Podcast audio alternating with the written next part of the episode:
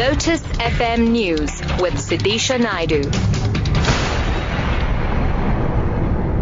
It's 7 o'clock. Good morning. The ANC insists it first wants closure regarding the murder of SACP leader Chris Hani.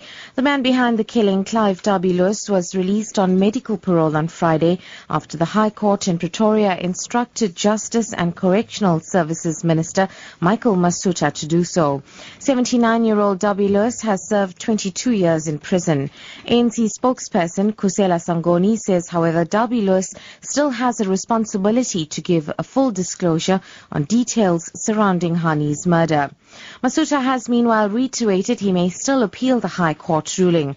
He says he still has time to reflect on the court's decision. As you would know, in all cases, um, if you are not happy with the judgment, you have 14 days, 14 court days uh, within which to um, apply to the same court for leave to appeal to a higher court. So we still have quite a bit of time to reflect on that. And at this point in time, it was in any case not an immediate issue.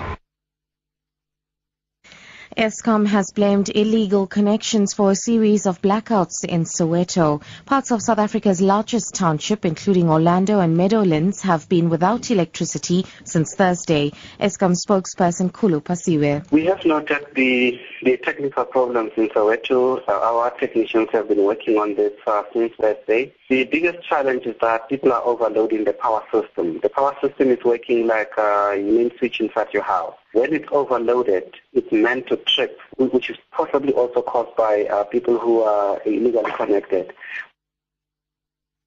Moving abroad, the death toll from a Chinese cruise ship which capsized during a storm in the Yangtze River has reached 406.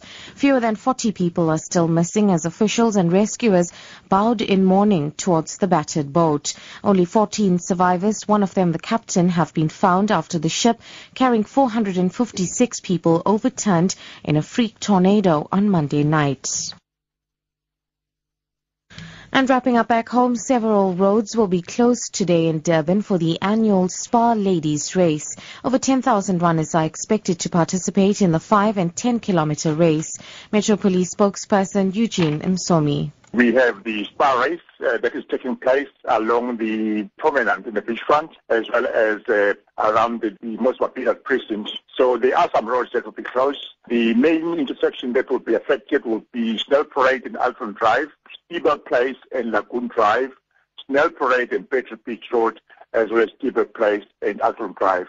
We start closing at about 4 o'clock, so if possible, try and delay your trip down there.